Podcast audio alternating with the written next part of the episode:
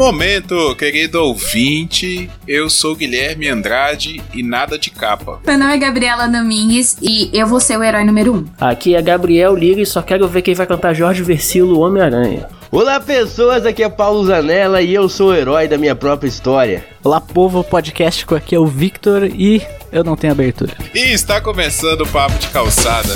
Swingando, swingando, swingando. Swingando,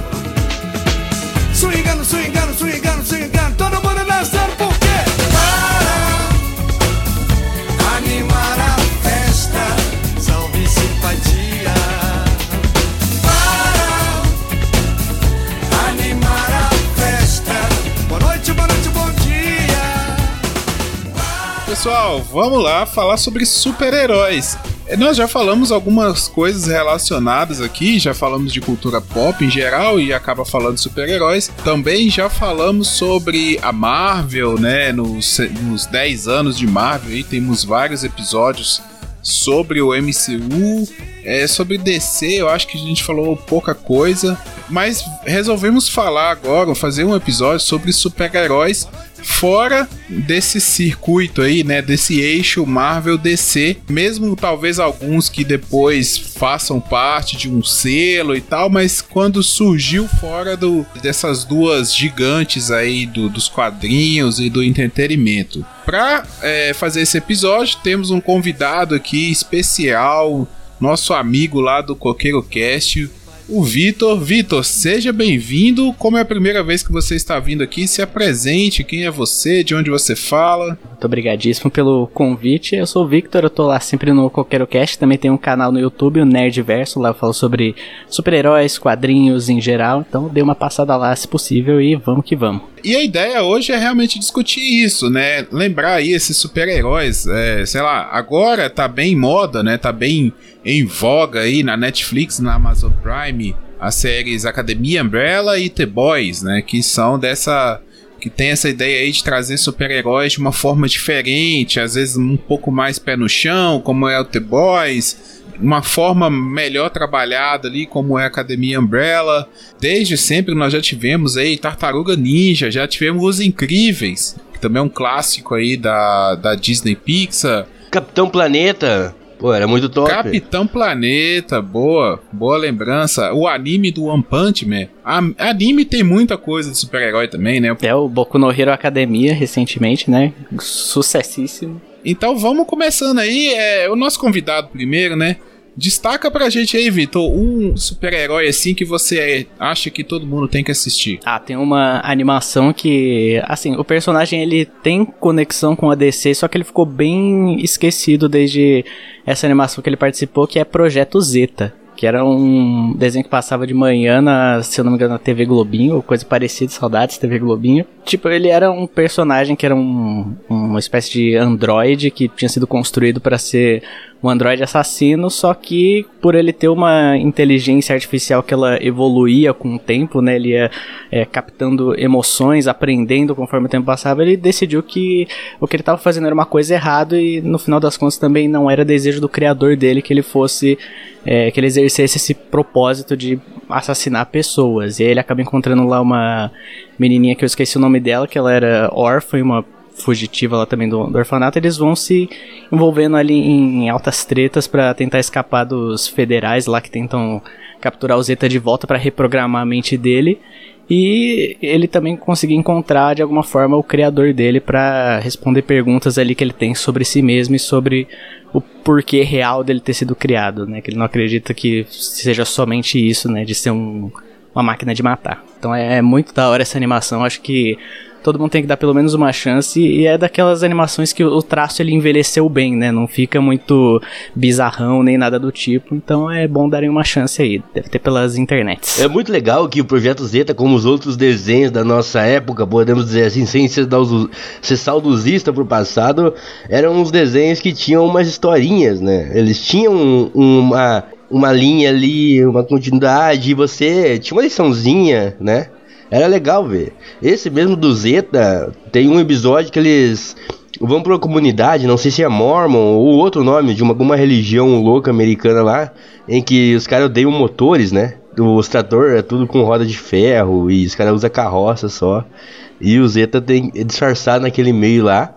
Lembrando, né, que se passa bem no futuro, então as máquinas são normais, mas ainda tem essa comunidade que hoje em dia já é contra a máquina, naquela época, imagine, mais radical. E esse androide tem que se passar naquele meio e lidar com os problemas de ser um robô no meio de uma comunidade dessa.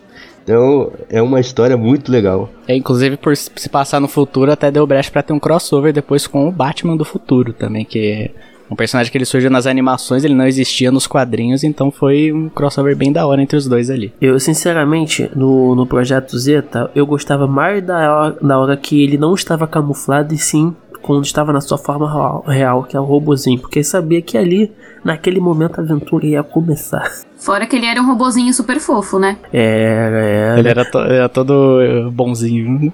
Ele tinha muito mais compaixão, mesmo sendo só, só máquina, do que muito personagem ali do desenho, né? É que lá ele, o objetivo dos caras era fazer eles servirem ao propósito original dele, né? Servir como uma máquina de matar. Então, de uma forma ou de outra, todo mundo que tava atrás dele lá tinha esse propósito por trás. Então, meio que isso acabava dando mais ênfase ainda ao lado bom dele. Eu achava isso muito da hora. Você falou que alguém falou que depois rolou um crossover com o Batman do Futuro, na verdade, é, vendo aqui na internet colando, o Zeta era um personagem do, do Batman do Futuro, e daí rolou um spin-off, que ele ficou tão destacado. Não, olha só. Teve duas temporadas. Seria da hora ter, ter um revival dele aí. É um personagem bem da hora que seria muito bem aproveitado. Imagina se fizessem um live action dele. Nossa, ia ser muito bom. Mas a gente tem live action, que é o Exterminador do Futuro, pô. É verdade, verdade.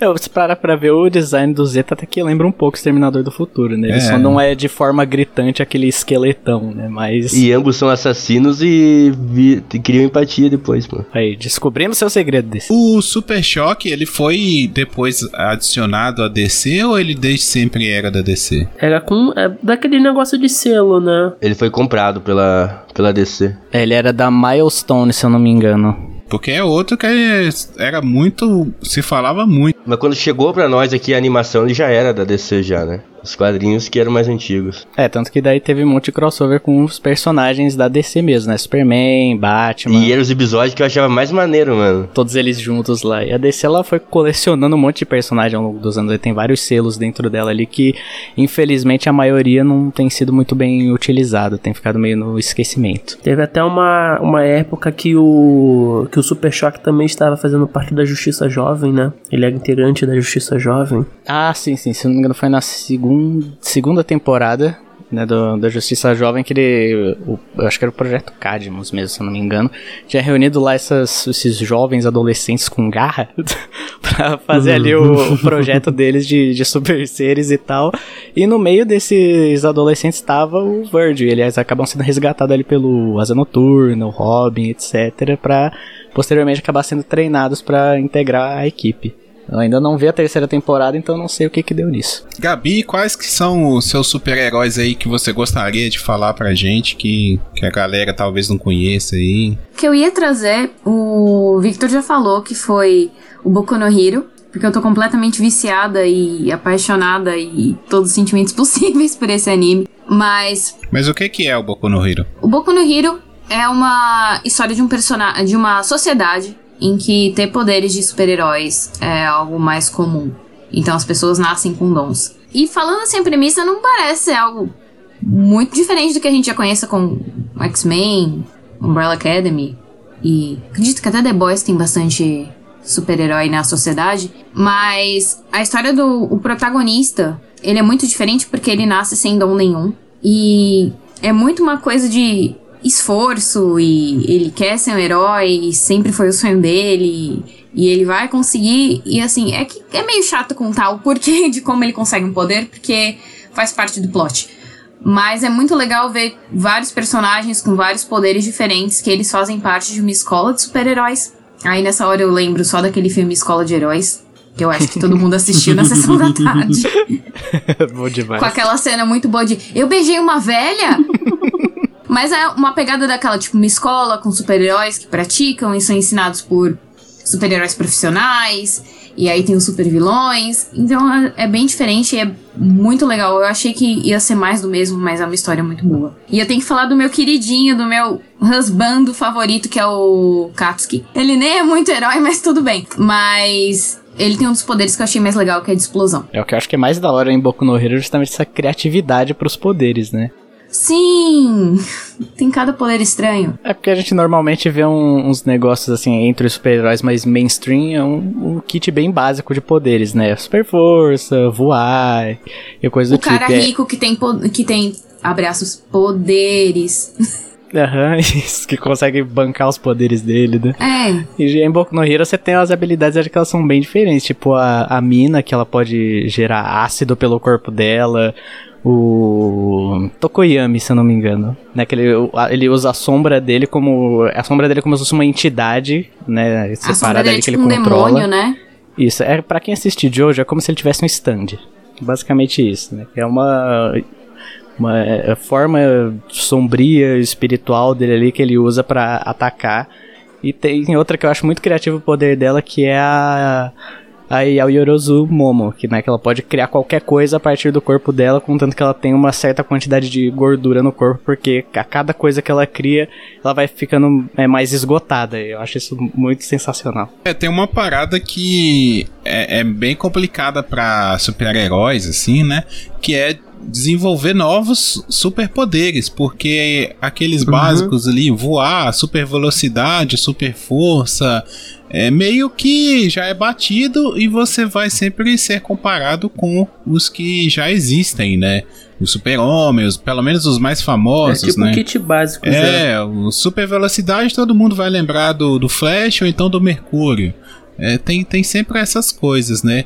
Nessa aí, é uma que eu, que eu curto muito, eu acho que até o Paulo também assiste, que é o One Punch Man, né? Que é um cara que, tipo, ele ficou super poderoso pelo treinamento e o lance dele é um, um socão, né? Ele tem um socão super poderoso. É, e pra ele já não faz mais sentido, né? Todas aquelas manobras de herói e tal. Ou pouso de herói, igual diz o Deadpool no filme. ele só dá o soco e já acaba com. O próprio traje dele é bem simplão, né? Ele Meio que ele não tá mais nem aí, né? Porque ele sabe que raramente vai ter algum desafio digno, né? Então ele nem leva tanto a sério assim mais as coisas. Como ele mesmo fala, É. né? Eu sou só um herói por diversão. Cara, eu, eu- quando eu assisti o, o One Punch Man, o Saitama, cara, eu curti muito porque ele é tão forte, mas tão forte que a questão de ser super-herói, que muitas vezes os, os animes batem em cima, né? Por exemplo, se você for pegar o Naruto, a frase do Naruto é esse é meu jeito ninja de ser, né? Que é, tipo, a vida dele é por aquilo ali, por, por ser o herói. É, o, no caso do One Punch Man, não. Tipo, o cara é tão forte, velho, que, tipo assim, Pra ele é indiferente, né? É, a série passa muito sobre essa questão de, às vezes, de tédio, né? Do, do cara não ser entendido pelas outras pessoas, é, ele ser ele não dá valor para aquilo que todo mundo dá valor, né? É, acaba que tem uma, uma boa uma boa discussão no One Punch Man. O, o Saitama, né? Ele che- é nesse nível, né? Que. Como você tem problemas se você é uma pessoa super poderosa, né? No Superman, no, esses heróis, eles enchem de firula, né? E fazem todo um esquema pra ter uma parada moral por trás e preocupações e não sei o que, né? E o Saitama é aquela coisa escrachada, falando, cara, você não tem problema nenhum. Você. Os problemas são muito fáceis de resolver, né? Esse que torna as situações mais mundanas possíveis lá extremamente engraçadas, né? Tipo, ele fazer uma compra no mercadinho, ou coisa do tipo, fica muito da hora, porque pa- parece até que o dia a dia é mais desafiador pra ele do que qualquer inimigo, né? Eu acho que um, um, um episódio também que faz muito referência a isso é o episódio do Mosquitinho. Esse, na minha opinião, é um dos melhores episódios. Eu vou ser bem sincera com vocês e falar que eu não assisti. Mas vale a pena, Gabi, ver, por causa que o cara começa a história com o mosquitinho perturbando ele e no final ele dá de conta com, com um vilão que o cara tá tentando matar um tempão. Aí ele vai e ajuda com, com um simples soco. É, e, e ainda tem essa parada de como ele é tão forte que resolve tudo num soco, a série tem que trabalhar outras coisas, né? Porque se ele for lutar, ele sempre vai ganhar, sabe? É, é, assim, a minha maior curiosidade é para ver se um dia vai aparecer um super vilão que ele não vai conseguir matar com um soco. Mas isso nunca acontece. A, a série nem coloca em xeque isso. Não, o, é o primeiro episódio da, da animação é o cara do tamanho, sei lá, do Empire State lutando contra ele. Dessa parte que vocês falaram agora, eu só lembrei da hora que e, o monstrão bate no ombro errado. Uma que eu tava lembrando aqui também, até citei na abertura, é Os Incríveis, né? Que ganhou um, um segundo filme aí recentemente, que eu gostei muito também. Que dá uma ideia um pouco diferente, né? Porque os heróis eram super aceitos, eles eram até credenciados pela, pelo governo para trabalhar, eram, tinham é, uma questão de status, né? Tipo é o The Boys, né? O The Boys também é assim, os heróis eles são credenciados, eles são bem recebidos, participam na televisão e tal. E o, os incríveis, eles perdem esse status, né? Eles têm que voltar a ser é, pessoas comuns, né? Eles têm que suprimir seus poderes. Eu lembro que eu gostei muito na época de assistir Os Incríveis. É muito maravilhoso o mundo do, dos Incríveis, ainda mais porque, por exemplo, né? Temos só dois filmes, mas também teve os quadrinhos, né? De outras coisinhas. Agora eu tô com a memória um pouquinho falha, mas eu não sei, por exemplo se no filme chegou a assumir que eles faziam parte da organização do governo dos Estados Unidos, e tipo, tem muitas coisinhas que você colocando assim que realmente, cara, faz muito sentido, muito sentido mesmo. Porque, por exemplo, lá tem montão de super-herói, mas por que nem todo mundo é? Aí tem algumas pessoas que falam, não, porque eles eram autorizados pelo governo, tatatã. E tem uma coisa que nessa no, no desenho do, dos incríveis que eu achei legal foi tipo que os caras para defender para para conseguir derrotar os, os, vilões né que não tem superpoder né nenhum vilão ali tem superpoder né são todos é, cheio de dinheiro, com equipamento que os deixa fortes, né? Quando ia salvar, sempre tinha um prédio que caía, alguém que se machucava, e quem afastou o, o super-herói foi o sistema judicial. Eu, eu, poxa, quando eu falei, caramba, o cara é super poderoso e embargaram aí a ação do, dos super-heróis e agora eles estão salvando o mundo secretamente porque a justiça determinou e estão obedecendo. É um pouco do que falta no The, no The Boys, né? Um sistema judicial que impeça os heróis de fazer merda É tipo o outro extremo da história dos incríveis. É, esse sistema, assim, dos heróis sendo controlados pelo Estado funciona bem no Boku no Hero, né? Que Sim. justamente tá tudo muito bem estruturado ali. Né? Os heróis, eles têm todas lá suas credenciais e tal.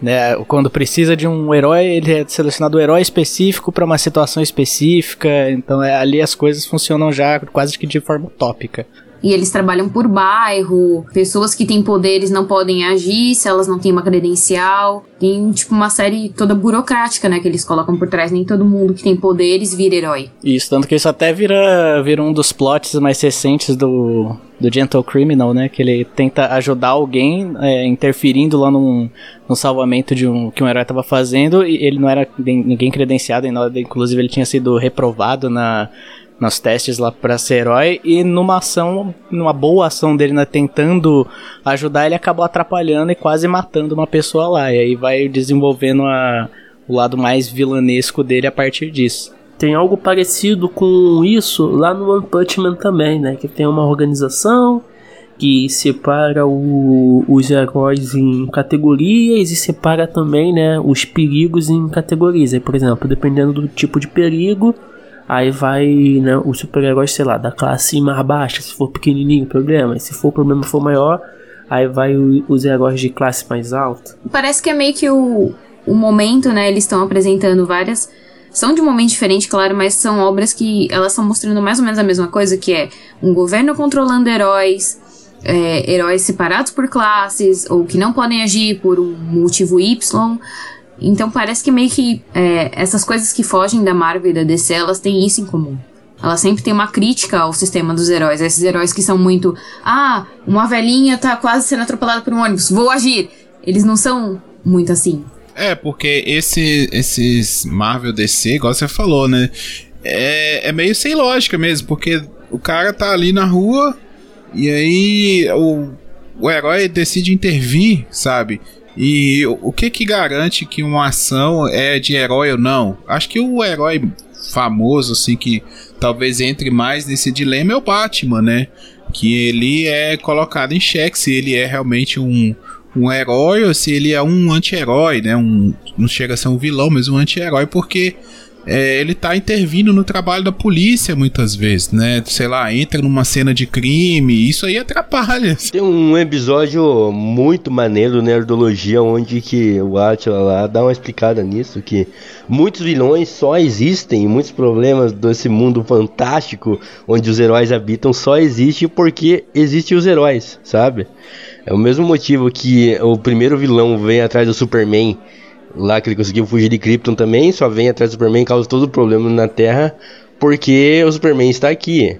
O Loki só vem atrás do Thor aqui e tenta invadir o planeta porque o Thor estava aqui, sabe? E causa todo esse problema, então tem muito disso também. É, a última animação que saiu do Superman é bem isso mesmo, que chega o lobo na Terra quando o Superman ainda estava para se tornar o Superman de fato e começa toda essa destruição justamente por pelo Superman estar aqui. A partir disso também se cria lá o Parasita, o Lex Luthor começa a mostrar as coisas que ele realmente faz, né? A ser um vilão de fato para o Superman. Então tem muito disso de pela mera existência do herói e as consequências de certas ações dele, os vilões acabarem surgindo. O Homem de Ferro, né, tenta criar aquela inteligência lá para proteger todo o planeta, né, e acaba criando o Ultron lá. Então, mais um problema criado pelos próprio, próprios heróis, né?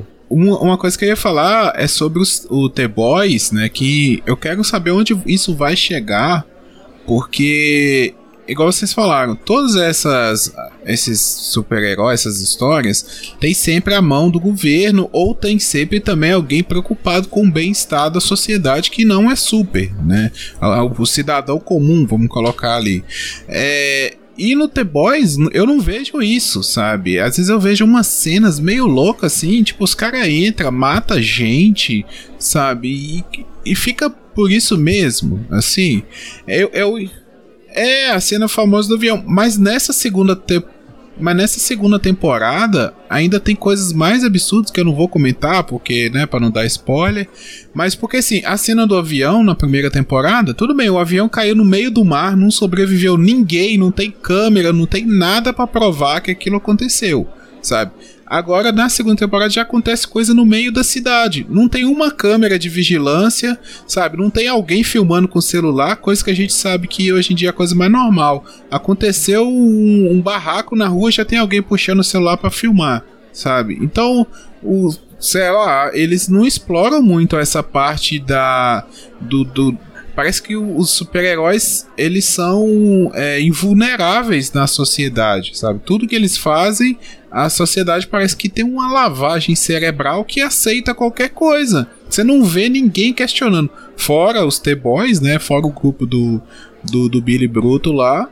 Ninguém questiona, sabe? Não tem uma força de resistência. Os próprios super terroristas lá que eles é, apresentam como vilões são criados pelos, pelos super-heróis, sabe? Pela. Pela Evol, Evolg, né? Vogue, sei lá. É, a empresa lá que cria os heróis cria os vilões também para poder alcançar mais poder. Sabe? Então, isso me, me, eu acho um pouco estranho nessa série. Mas é um pouco da crítica da série, que vem com um grupo de pessoas insatisfeitas por vários motivos. Que, por exemplo, o protagonista, que tem a questão de um super-herói matou a namorada dele, e as outras questões, que são spoiler, mas tem sempre um porquê, eles têm um motivo de ter raiva de heróis e uh, eles acabam entrando nessa pose de vilões na segunda temporada. Eles são, tipo, quem está contra o que é tão adorado, tão amado, tão querido pelo, pela população, mesmo que eles sejam uns escrotos como seres humanos. Porque basicamente você vê The Boys pra passar raiva. Se for uma crítica, ou para ser uma crítica, talvez se refira ao próprio governo americano real, que é o herói da liberdade, do mundo livre, o que livra as pessoas da tirania, mas é ele que cria os vilões, é ele que liberta, é ele que faz essa máquina, né, girar. É que a, a sociedade em The Boys ela tem aquela desculpa de que sempre que um herói faz alguma besteira, a, o, o pessoal lá que patrocina os heróis cala essas pessoas com dinheiro, né? Então, acho que muito da, da falta de, de reação vem disso. Esse negócio do patrocínio só demonstra que o maior vilão do The Boys é o capitalismo, viu? Esse que é o problema. Estamos todos contra o capitalismo. Eu, eu tô prestando até mais atenção nessa segunda temporada, talvez por eu estar vendo o episódio de cada vez, né? É, não, não tá maratonando tudo, dá pra gente às vezes raciocinar mais sobre o, o episódio. Por exemplo, eles trazem muitas discussões legais, é, aproveitando os personagens super-heróis, sabe? É desde críticas básicas, assim, a sei lá, o, o machismo, o nazismo, né? Que o próprio Capitão Pátria, ele é um nazista. A roupa, né, pe- da, o uniforme do que o super-herói usa. Isso, o, o assédio sexual, o assédio moral, tudo isso é discutido dentro da série. E eu acho bem legal porque essa série é feita e é assistida, ela é feita pra, né, e é assistida por é, jovens, né, jovens que que estão aí na, na sua faixa aí de 16 até os 30 anos que é o público que precisa aprender sobre essas coisas. Às vezes a gente vê muita gente aí perpetuando. Eu achei bem legal. Tem um episódio do, do Profundo nessa última temporada, cara, que é sensacional, assim, que, que ele toma um chá, sabe? Ele toma um chá de cogumelo lá e ele fica numa cri uma crise existencial. Depois que vocês assistirem, até se vocês quiserem comentar comigo, então, o que, que vocês acharam, é bem legal porque eles trazem uma discussão que é uma discussão feminina. É uma questão feminina para um personagem masculino, sabe? Então tira da zona de conforto. E assim, não tem como você criticar aquele, aquele tipo de cena, sabe? Um homem não vai conseguir criticar e falar assim: ah, mas isso é militância, isso é não sei o que, isso é desnecessário. Não, porque o personagem que tá fazendo isso é homem. Então é meio que reverte. E eu achei bem inteligente esse tipo de cena. Foi um episódio de aceitação. É, De aceitação do próprio corpo, exatamente. Isso porque o Profundo, né, ele é um personagem assim, todo bonitão, todo galanzão, ele é todo, né? Ele não é tipo um personagem que ele tem uma anomalia física, mas ele continua sendo lindo. A ideia dele, tipo, ele é vendido como um cara bonito. E vamos falar que é o seguinte: a referência do Profundo com certeza foi o Aquaman laranjinha dos Super Amigos que andava no cavalo marinho. Só pode. Não, mas todos os personagens do The Boys, The Boys é um show de referência. É, eles são baseados nos heróis da DC, todos eles. Aham. Não tem como falar que a Maeve não é a Mulher Maravilha. Quando o The Boys foi criado, ele originalmente era para ser vendido pra DC como uma paródia dos heróis da DC mesmo, né? Só que daí como Ah, a... é? Aham. Só que aí como a DC não aceitou, não ficou afim de, de vender isso aí, achou que... né, aquele famoso não, não dou nada por isso. Resolveu não dar o braço torcer e aí eles foram atrás de outra publicadora. Imagina eles vendo agora e pensando, nossa, coisa, né?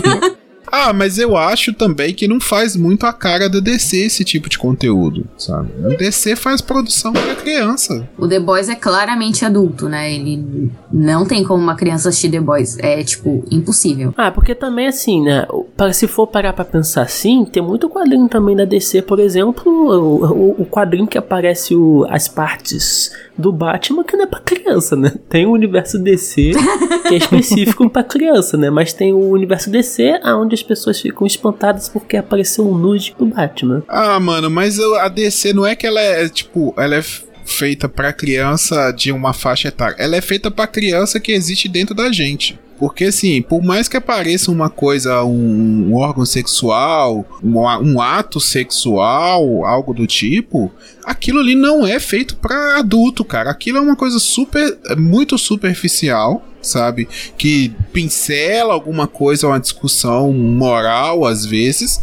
mas é feito pra criança, sabe? Tipo, às vezes eu até fico meio indignado, assim, com, com fãs, sabe, de, de histórias em quadrinhos que vai ver adaptação pra cinema.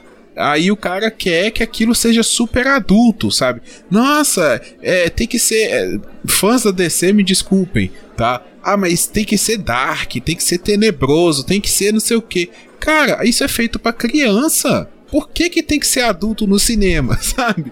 Eu não entendo isso.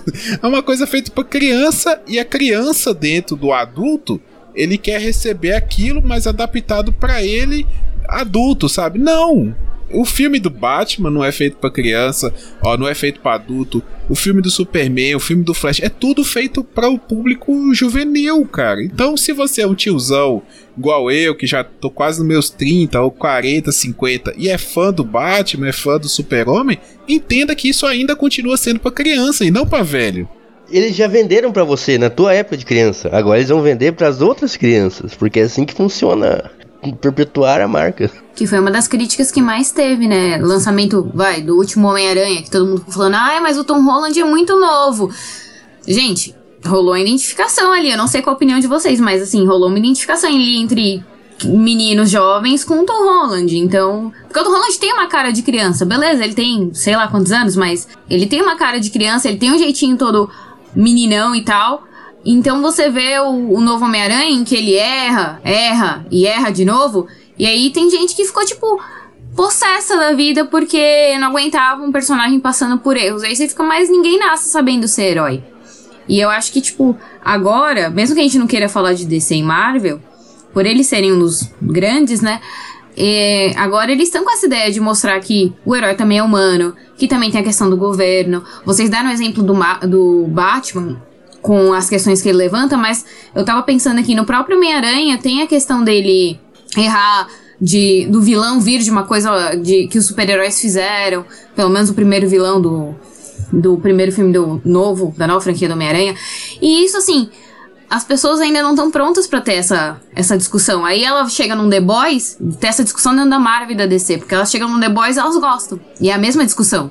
Aí, tipo, lógico que existe também coisa para adulto dentro dos quadrinhos, né? Você, sei lá, o, pelo menos o Watchmen, eu sempre. O Watchmen, o Watchmen, não sei como é que fala. Ah, eu chamo. É, é isso, o Watchmen. Obrigado, Vitor. O Watchmen, ele já tem uma pegada totalmente adulta, né? Ali realmente não é para você mostrar aquilo para criança que a criança não vai fazer nenhum sentido para ela, né? Então, já é, aí beleza, igual teve a série, super legal, curti muito, sabe? Curti muito. O Sin City, né, por exemplo, que tem o personagem herói e é pesado pra caramba. Exatamente. É, sei lá, o, o Sandman, que não, não é um super-herói, né, mas também é um quadrinho voltado para adulto, né? Também tem essa pegada. Tem o arco crise de identidade, né? Que apesar de ser tratado ali com os personagens mainstream da DC e tal, ele entra em assuntos que são bem mais para um público jovem adulto, adulto, né? Que envolve abuso sexual, envolve é, a, a, escolha moral e ética de, de certos heróis ali do que fazerem com o vilão que cometeu esse ato, né? Tem uns que concordam em fazer uma total e completa lobotomia na cabeça dele e os outros lá que são contra isso, que querem seguir os processos ali da, da justiça, né, seguir todo esse algoritmo que é, é do código moral deles, e aí fica nessa de qual lado tá certo, tem um mais errado, tem um mais certo, e como o que acontece quando eles se chocam, né, que depois no fim das contas o, os que fizeram a lobotomia eles também deram um jeito de mexer com a cabeça dos que eram contra isso, né? Pra meio que fazer eles se esquecerem do que tinha se passado, mas inevitavelmente a, acontece dessa discussão entre esses grupos de heróis voltar ali à tona. E é legal ver esse choque de,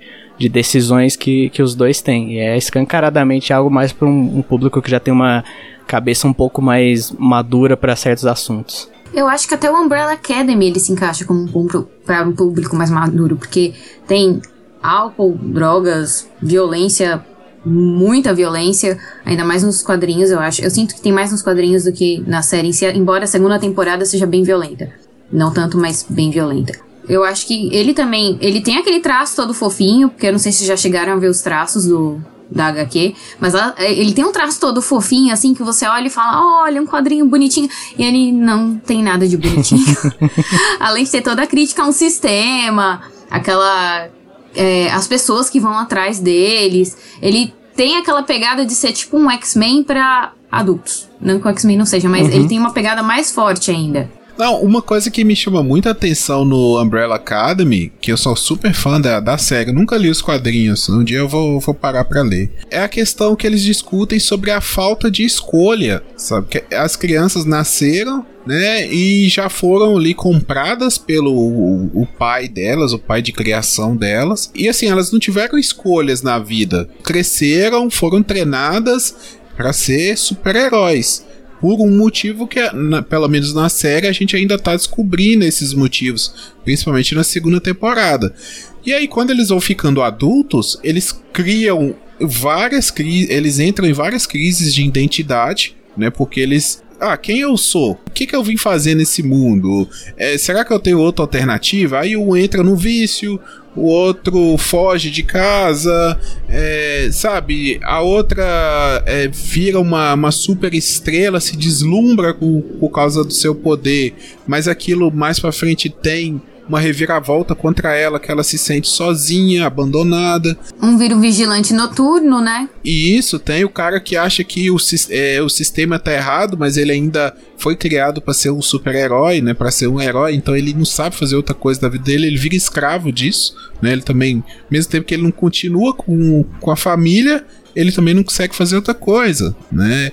Eles perdem um irmão, e isso eu acho muito foda, essa parte deles terem perdido um irmão ainda muito jovem, sabe? Porque isso dá uma carga. Imagina, você tá ali, você ainda é adolescente, você perde o seu irmão numa, sabe, consequência disso. Imagina a revolta, o tanto de trauma. O próprio personagem do Klaus sofre muito com isso, né? Isso porque eles meio que perdem o irmão pro, pro poder do irmão, né? Tipo, e aí fica naquela coisa, ah, mas eu vou usar meu poder e se eu acabar como fulano. A, a coisa tem um peso muito grande na, na ação dos personagens. Exatamente. O, o personagem do Diego, pra mim, é muito bom, cara. Aquele lance que ele tem. Da, da- ele sente a falta da mãe, né? Que ele se apega a uma robô. Imagina, você nasce, é comprado por um velho que você não conhece, o velho te trata que nem soldado o tempo todo e a única criatura que te dá carinho é um robô. E eles ainda são perseguidos por um por um sistema, se é que a gente pode chamar isso de sistema, né? Aquela, aquela empresa. Cara, eu, eu gosto muito dessa coisa incerta da série que vai se amarrando mais pra frente, sabe? As coisas são meio jogadas, mas eles ainda conseguem dar as- a justificativa. E tudo faz sentido. Tudo faz sentido. O próprio irmão que foi pro futuro, né? Que depois eles descobrem que ele volta criança, isso eu acho genial. Assim, tá- já tá todo mundo adulto, ele, ele já ele é mais velho que os outros porque ele viveu mais tempo, mas ele volta criança. Isso porque ele tem uma das cenas mais fortes que é na segunda temporada, né? Que ele vai ter uma cena pesada, assim, porque em teoria ele leva a série como uma criança. Você vê, é um ator mais jovem que os outros, ele tem umas cenas mais leves. Aí quando aparece qualquer cena dele fazendo alguma coisa muito violenta, muito pesada, já é aquele choque. Uma cena dele lutando, uma cena dele é, explodindo alguma coisa, porque Umbrella Academy é basicamente explosões. Então você já é uma coisa meio, meu Deus do céu, uma criança. Me- é, Você esquece que ele tem, tipo, 54 anos, acho que ele fala que ele tem. Mas ah, você esquece que ele é tão velho. Ele é um Shazam ao contrário. né? Ele é um Shazam ao contrário. Bom, eu acho sinceramente que está na hora da gente falar do filme, não li os quadrinhos, que mostraria como realmente seriam os heróis no nosso mundo real, que é o que queres. Gente, eu sinceramente não não engole pra mim que tipo, ah, super-herói na vida real, o cara voa, solta raio pelos qual é a anatomia que a pessoa tem para tirar o, a- raios arcovoltaicos das mãos ou laser dos olhos, TTT? Tudo bem que quando a gente está vendo, a gente se deixa levar pela, pela obra, pelo divertimento, não ficar questionando aí questões biológicas, mas sinceramente eu acho que Kikés é o exemplo perfeito aí de como seriam os heróis aí na nossa, na nossa vida, né? Gente que quer ficar tirando onda, mete porrada, arma, esses negócios assim. E eu vou falar pra vocês: o meu personagem favorito do filme não está no 1, só está no 2. É uma vilã, que é a Mother Russia. Cara, que vilã fantástica.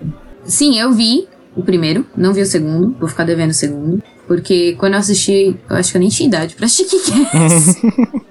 quando eu assisti, eu fiquei tipo, meu Deus, por que ele tá apanhando tanto, tadinho?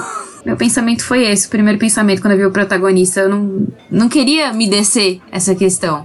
Eu acho muito chocante. é porque é um filme que é bem violento mesmo. né? E que no futuro ainda foi o benefício pra ele, né? Porque todas aquelas plaquinhas lá que, que colocou porque todos os ossos dele foi quebrado, trouxe resistência pra ele levar pancada, né? Porque vai ter a placa protegendo ele, porque ele já tem o osso todo quebrado. Acho que entra um pouco no, nessa questão que a gente tava falando, né? De esforço, de personagens que eles são. é, eles ficam fortes porque se esforçam. o Kick-Ass, o One Punch Man, que traz muito isso. Cada um tinha um motivo, né, pra entrar no, no grupinho do, do- dos heróis, né? Por exemplo, tinha o cara que queria correr atrás da representatividade, tinha gente que se tornou herói só porque quis mesmo, porque queria fazer parte do grupo, tinha gente que tinha um propósito maior, tinha vilão que tava, é, é, como que eu posso, tentando se consertar, né? Sendo o herói, né? E lá no- acontece isso mais no 2, né? Que tem a contraparte aí das pessoas que. O cara que quer ser vilão, porque ser vilão é melhor, né? É legal, só basta ter dinheirão e ter gente que queira trabalhar, né? Por mal. Esse, eu acho que esse é o charme de, de Kick-Ass mesmo. Também tem outro personagem que eu acho que vale ser, ser mencionado, que eu não li os quadrinhos, apesar de ser, tipo, um- os quadrinhos eles são bem elogiados, eles são bem adultos, bem no quesito de violência. Tem só um filme bom que é o Máscara, que eu acho que é um personagem sensacional. A, animação dele era muito boa Mas o também. Máscara, ele é super-herói? um anti-herói, alguma coisa assim, né? Não, não é super-herói de fato, porque ele é bem. É, no quadrinho, principalmente, ele é bem sádico, digamos assim, né? Então. Mas acho que vale a, a menção dele, porque. Principalmente ali no começo dos anos 2000, né? Tendo a animação, tendo a. Como é que fala? O, o filme fez bastante sucesso, teve uma certa popularidade. E, nossa, é um dos meus favoritos, assim, fora da, da linha ali da, da Marvel, da DC. Já teve crossover com a DC, inclusive com o Lobo, se eu bem me lembro. E eu já vou emendar com outro aqui, que é o Hellboy, que é fantástico ah, também. Hellboy é incrível. Eu amo Hellboy com todas as minhas forças. Apesar dele ter aparecido no Injustice 2, né? Ele fez uma collabzinha ali com a DC, mas ele não é da DC propriamente. Hellboy é o, é o maior exemplo de super-herói que, na verdade, é o filho do capeta. Olá, ou no Exorcist. Ah, o Exorcist já sabemos de onde você tirou sua inspiração. mas Hellboy eu acho incrível. Eu acho os filmes muito bem feitos. O último talvez não, mas os dois primeiros são muito bons. Eu não vi esse último, então. O último eu vi uma cena, eu já fiquei chateada porque não gostei da caracterização, mas os dois primeiros são excelentes. Toda a hora que ele aparece, isso não é um spoiler. A hora que ele aparece com, com o chifre, eu fiquei, minha nossa senhora, se meu pai chegar agora, é, é, ele vai me proibir de ver isso pelo resto da minha vida. É aquela cena lá da- dele no meio do fogo, né? E aí o, o chifrão gigante lá, aquela auréola de fogo entre, entre os é uma, vale um wallpaper, aquela cena é muito boa. Nossa, aquela cena é muito linda. E aí, fora que ele, ele tem essa aparência toda de, de diabão, malvado, trevoso, e ele é um doce. Ele é tipo o caso do, do Zeta, né? Do Projeto Zeta. Ele tem um, um destino, digamos assim, né? Que é ser um. A pessoa maligna ali, é o destruidor, só que ele renega isso, né? que tem a mão que pode trazer o Armagedon. Exatamente. Que be- bela mão, né? Aquela cena lá da. Quando, quando ele vai usar a mão como chave pra abrir de fato ali o portal para pro inferno, é outra cena que é muito boa do filme. Eu acho o primeiro filme ainda o melhor. O primeiro já tem equipe, que tem o... Uhum. Sim, o, o Sapien. Eu lembro que, eu pelo menos pra mim, o Hellboy tem uma memória muito afetiva, mais do que a, um que a gente falou aqui, por exemplo, o Máscara, porque eu era muito apegada ao Hellboy. Essas coisas trevosas me chamavam muita atenção. Gótica suave. Gótica bem suave. me chamava muita atenção. Então, quando saiu o filme 2, eu fiquei, meu Deus, vai ter outro filme do Hellboy? Nossa senhora, que emoção! E aí aparece, acontece tudo que acontece com ele. Eu fiquei tipo, melhor super-herói que já criaram na face da Terra. Mas eu, infelizmente, nunca parei pra ler o Hellboy, embora eu quisesse. E elogiam bastante os quadrinhos dele. Quando eu tiver um tempo aí livre sobrando, eu vou correr atrás também. Mas uma coisa que eu ia perguntar pra vocês, já que a gente tá falando de universos de heróis diferentões, você, o que vocês acham dos vilões que são diferentões desses universos de, de heróis diferentes? É uma boa pergunta. Porque geralmente o- o- os vilões eles é, correspondem, né? Porque é uma coisa que eu tava até pensando hoje, eu gravei um TV 15 polegadas, não tava falando sobre isso, que é o, a necessidade do vilão pra história. Se o vilão não é tão bom quanto o, o herói, bom que eu digo na qualidade, né, do, do, do seu afazer ali, a história perde equilíbrio e fica ruim.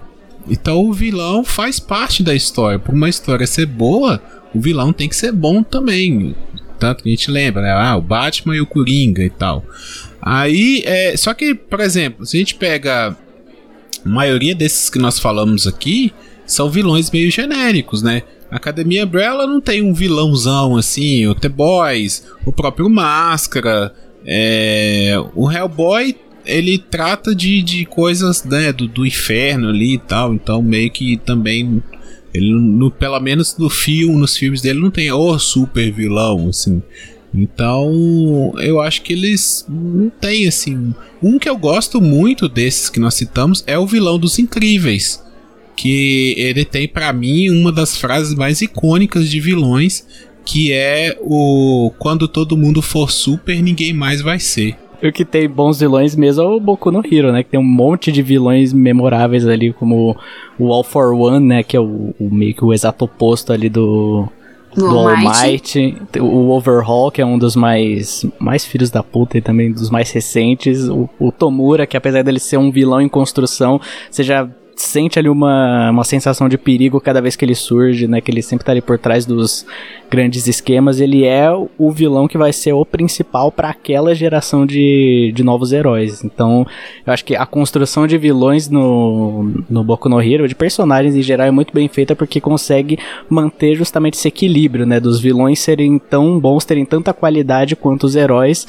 e não ficar um negócio do tipo, ah, o, o vilão acaba recebendo muito mais popularidade do que os heróis, aí, sei lá, o público começar a deixar os, os personagens principais ali de lado por conta da popularidade do vilão, né? Eles conseguem dosar bem a, a importância de cada um na história e no crescimento mútuo ali dos personagens. E até porque os motivos que os vilões dão, né? Por exemplo, você falou de Boku no Hero, de ter aquela questão de poder, eles têm. Não, é, eles não são só uma questão de ganância, ou no The Boys que a gente acaba que vê os heróis como vilões e não e os que seriam vilões como mocinhos, porque você não consegue simpatizar com o que os heróis fazem. É uma merda atrás da outra.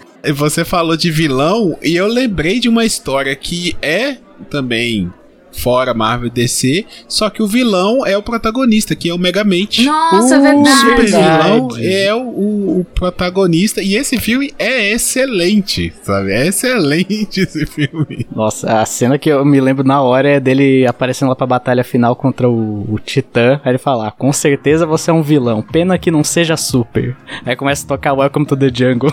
E qual que é a diferença do vilão pro super vilão? A entrada triunfal. Ah.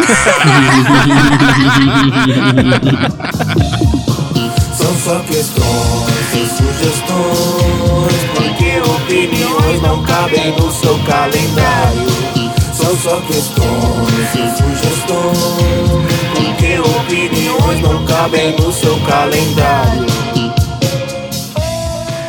Então, pessoal, antes de irmos para o momento cultural, eu quero agradecer aos nossos padrinhos o pessoal que está nos ajudando aí todo mês, dando a sua contribuição. Então, um grande abraço aqui para o Renato Amorim e deixar um recado aqui que ele pediu para indicar o podcast Serialcast, que trata sobre serial killers, mistérios, true crimes, casos insólitos. Então procurem lá a indicação do Renato Morim, o podcast Serialcast. Também quero mandar um grande abraço e um agradecimento por Pensador Louco, lá do Teatro Escuro do Pensador Louco, que também tem vários podcasts no seu feed, maravilhosos podcasts, vão lá conferir o Teatro Escuro.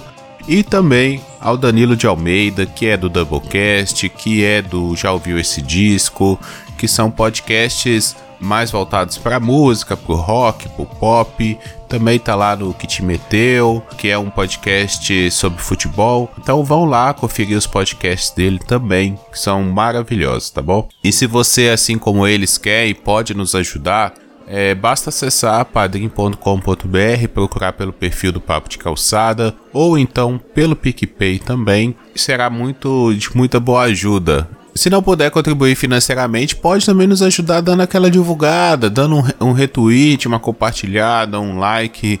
É, uma indicação para um amigo, fala, já ouviu esse podcast aqui? Um tema que um amigo seu pode gostar, nós estamos em todas as plataformas, então toda forma de ajuda é sempre legal.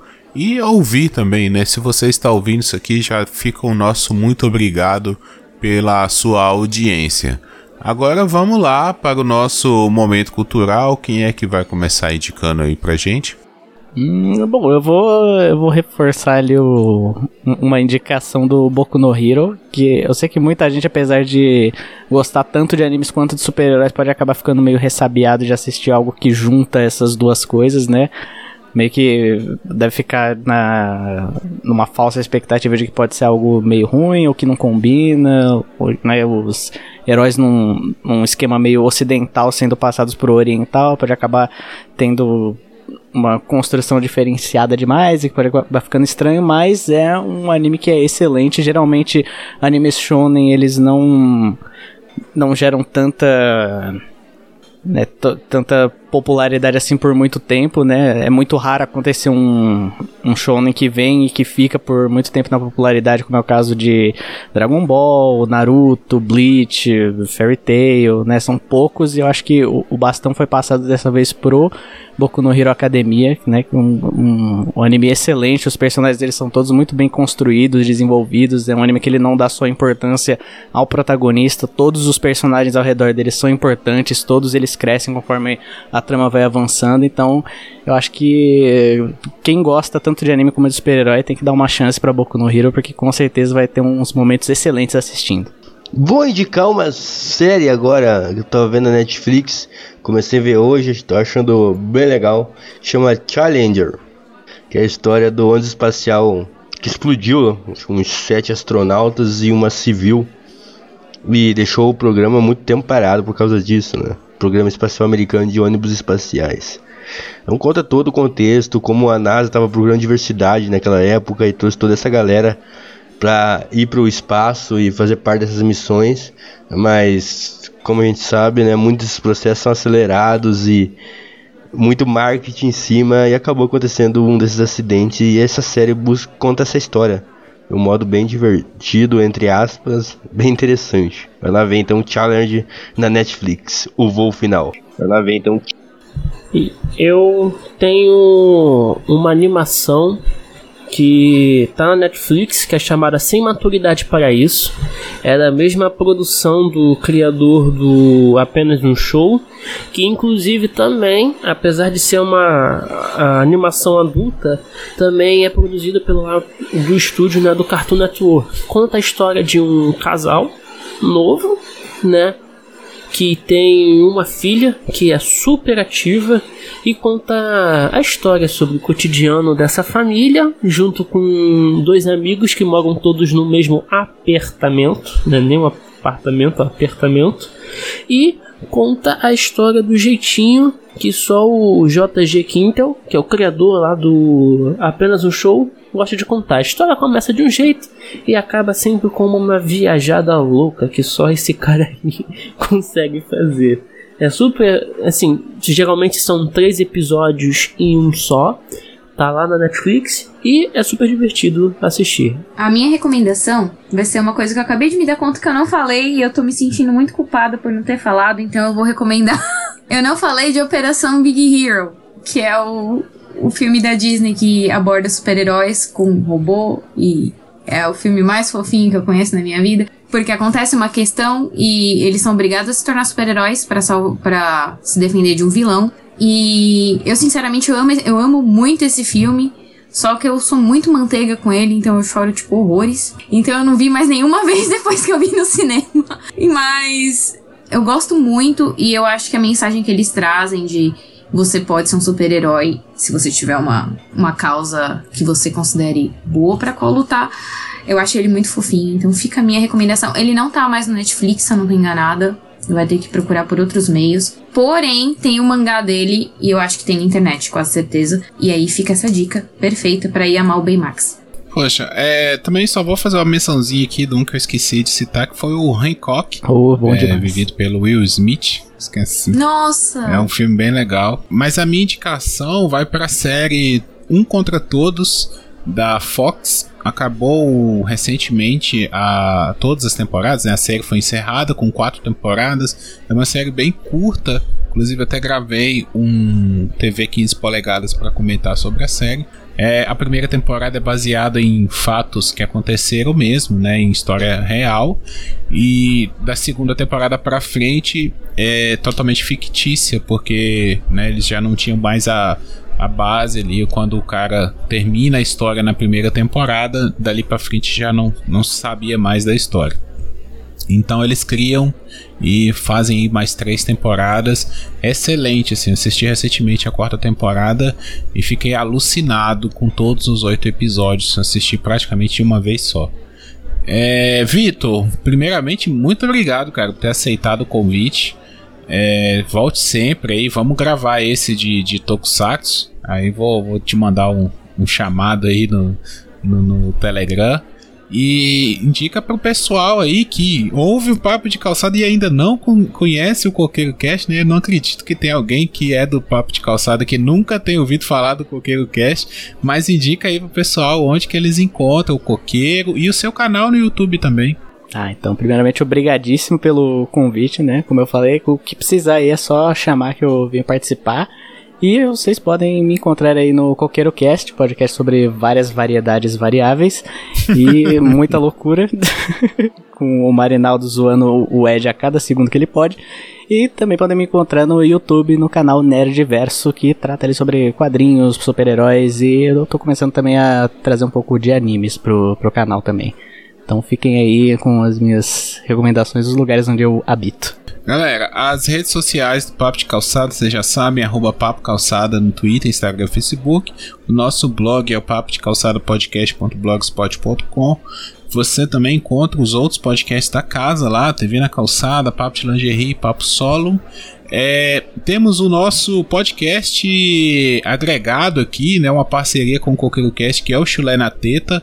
Estamos fazendo agora lives no, na Twitch, então procure lá na Twitch o canal do Chulé na Teta, todo ali pelo dia 15 do mês, né, num, num sábado à noite, nós fazemos uma live gravando o episódio, lendo as notícias e comentando, interagindo com o, os ouvintes e, e, telespectadores que estão lá acompanhando a live.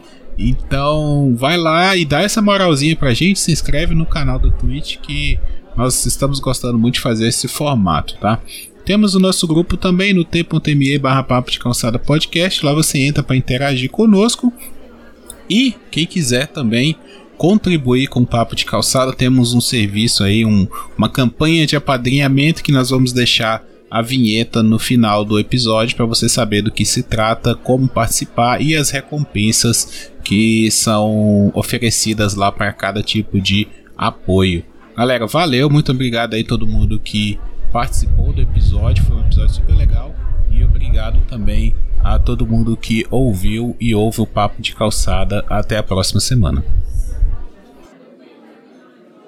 Eu pratico observar a sociedade quando ela baixa a guarda por descuido, fotografar rapidamente, falando metaforicamente, e depois tentar descrever aquilo que ficou desnudado aquilo que ela não pode confessar.